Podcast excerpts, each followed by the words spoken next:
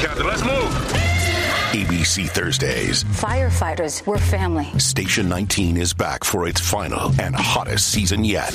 The subject has explosive chemicals. With fiery romances. You're the love of my life. And Andy is finally in charge. I'm going to be the best damn captain the station has ever seen. Station 19. All new Thursdays, 10 9 Central on ABC and stream on Hulu. Here's everything you might have missed in the Rick and Morty Season 6 premiere. While it hasn't been a hundred years since the last season, Rick and Morty is back with more high concept sci fi silliness. Picking up in the wake of the apocalyptic season 5 finale, the season 6 premiere, Solaricks, delivered a heaping helping of lore, revealed a deadly villain, and sprinkled in quite a few Easter eggs for good measure. We're going to break it all down for you in just a moment, but to do so, we have to spoil the episode itself. So if you haven't seen it yet and you're worried about that sort of thing, leave now before it's too late. Digestibot. Convert to nutrient mass.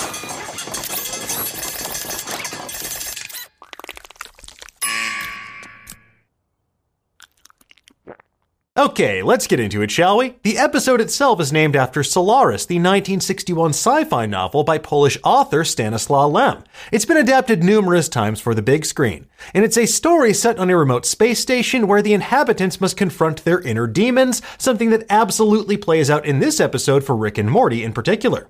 The episode begins with an homage to Avengers Endgame as Tony Stark monologues into his helmet, stranded in deep space. Here, Rick and Morty are adrift in a saucer amid the remnants of the Citadel, which evil Morty destroyed in the season 5 finale. Now you can see the corpses of Rick's and Morty's floating outside and the rift that Evil Morty created to escape the central finite curve, the wall around the multiverse, to seal in the universes where Rick is the smartest man alive. Now, despite his aloofness, Rick clearly has a strong command of Marvel canon, as we'll see later in the episode. Hey, remember like a second ago when you pretended not to know who Iron Man was? Who was that for? Shush, shush, shush, Morty. Rick commands his spinal cord to give him Robitussin as a base, then surprise him. And that's something we've seen him do previously in Season 4's Claw and Hoarder Special Ricktim's Morty. Spinal cord, uh, activate morphine. Oh, I might be Rick tries to reset the portal fluid that Evil Morty hacked, but accidentally resets all the portal travelers instead, sending them back to their home dimensions. Rick, Morty, and Jerry all begin pulsing green, and this prompts Jerry to ask an important question How did I end up not in my own universe? The answer, of course, is the Jerryboree. Oh my god, the Jerryboree! Oh, the, the Jerryboree! Deep cut. Way back in season 2's Mortynight Run, Rick and Morty dropped off Jerry at the Jerryboree. It's a daycare center for Jerrys from across the multiverse, while Rick's and Morty's go off on their own adventures. And towards the end of the episode, Rick and Morty return to retrieve Jerry, only to have a claim ticket mix up with another Rick and Morty. It appeared like they took home the correct Jerry, but as we know now, no, they didn't. Uh, that's a Blips and Chitz ticket. What? Way to go, Morty. Uh, whatever. Uh, w- wait, what? The Jerry we see at the beginning of this episode discovered that the other season 2 Jerry never got separated from Beth, which led to a deeply unhappy family life. Oof, some real season 2 vibes in there, you know what I'm saying? Now, speaking of unhappy family lives, Rick has apparently kept his original dimension, C137, on a time loop on the day of Diane and Beth's murder.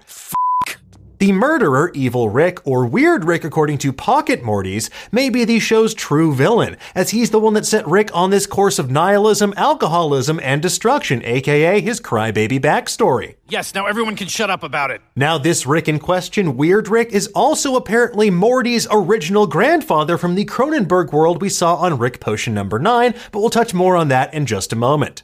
To torture himself, Rick has programmed an AI version of Diane as a ghost to haunt him, always just one room away, conveniently out of sight. Diane is voiced by Kari Wahlgren, who also voices Rick's garage AI and onboard ship computer, suggesting that Diane has always been nearby, but slightly less passive aggressive. You always do everything you set your mind to, except keep your family alive, but that was hardly your fault. Much more haunting is the perpetual time loop that Rick's neighbors are trapped in, despite the fact that they just kept aging. Now, Rick graciously lets them finally die a sweet, sweet death with the pull of a lever, but more importantly, for me at least, in the background of this sequence, you can spot a framed photo or a painting on the wall of Rick's secret toilet from season 4's The Old Man in the Seat. Yeah, yeah, sweet relief or seat relief.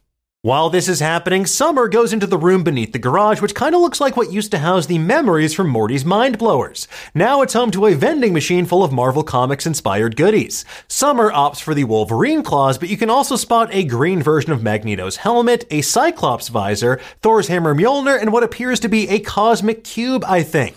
Oh, it's purple. You said it was purple. I said mine was. I didn't know they all were. The claws that Summer uses in particular are modeled after the dual claws of X23. They're also a callback to when Rick offered Morty some Wolverine claws of his own back in season 4's Claw and Hoarder Special Ricktim's Morty. I Want my dragon? Let me give you rocket shoes. Let, let me give you Wolverine claws. Let me give you a fucking rocket hat. Morty, on the other hand, finds himself back in what's been dubbed the Cronenberg world. In season 1's Rick Potion number 9, Rick's antidote to the eponymous love potion had the unfortunate side effect of turning everyone into a monster straight out of a David Cronenberg film. Well, almost everyone. Jerry, Beth, and Summer were left behind as the only surviving humans that we knew about. Back in the season 3 premiere, we returned to this Cronenberg world where Morty and his new summer met his former family, who had all become post apocalyptic warriors. That episode came to a chilling conclusion, though, when the Council of Ricks froze them in ice while searching for Morty and Summer. Now we're back in this mutant filled hellhole once more, and Jerry is seemingly the sole survivor of the Smith clan. Jerry explained that Summer and Beth died shortly after they got out of the ice, leaving him all alone.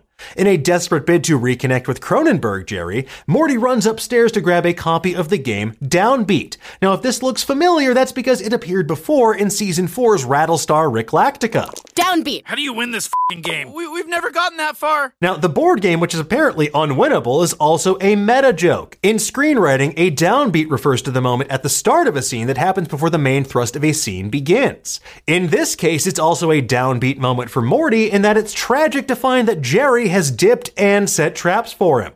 But this Jerry isn't the only member of Morty's original family who's still around. Weird Rick, the man who killed Rick C-137's wife and daughter, is our Morty's original grandpa. And we learn that Rick C-137's plan was to hang around with Weird Rick's Morty in the hopes that he would come looking for his grandson eventually. You son of a bitch, I got you!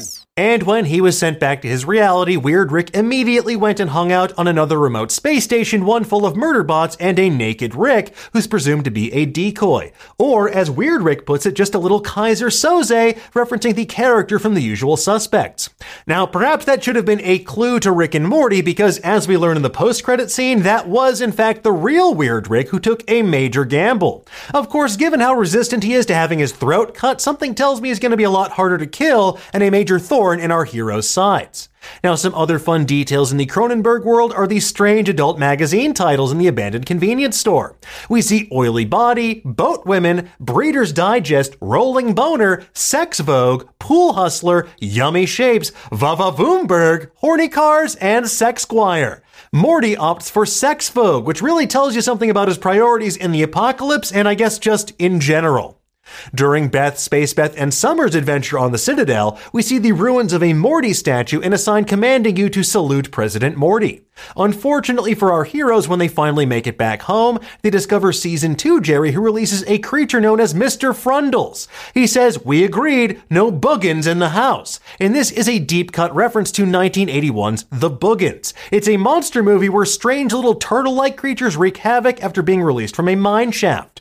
Mr. Frundles, though, is far, far deadlier. Season two, Jerry, don't! Oh, Mr. Frundles. Everybody in the car. Now, once again, we see the painting of Edward Muybridge's 1878 Sally Gardner at a Gallop. It was one of the world's first motion pictures. This particular film played a major role more recently in Jordan Peele's Nope. Here, the painting, though, and everything else is quickly subsumed by Mr. Frundles, who goes from kawaii to kawaii real quick. What the f, Dad? Why would you bring that thing into our house? It was cute. F- What follows is a time honored tradition with the Smith family murdering and burying the versions of themselves they replace in a brand new world. Unfortunately, this world has an interesting way of pronouncing Parmesan. Parmesan. Parmesian. Parmesian. Par- Parmesian. Parmesian. Gross. Yeah. I hate it. Anyway, folks, there you have it. That's everything we spotted in the Rick and Morty Season 6 premiere. With a ton of new lore to sink our teeth into and a deadly villain waiting in the wings, we can't wait to see what the new season has in store for us. For now, though, tell us, what did you think of this episode? Did you spot anything that we missed? Mmm, are these heirloom tomatoes? Digestibot, try these. Let us know in the comments below, and for the latest and greatest in the world of pop culture, make sure you stay tuned to Nerdist.com.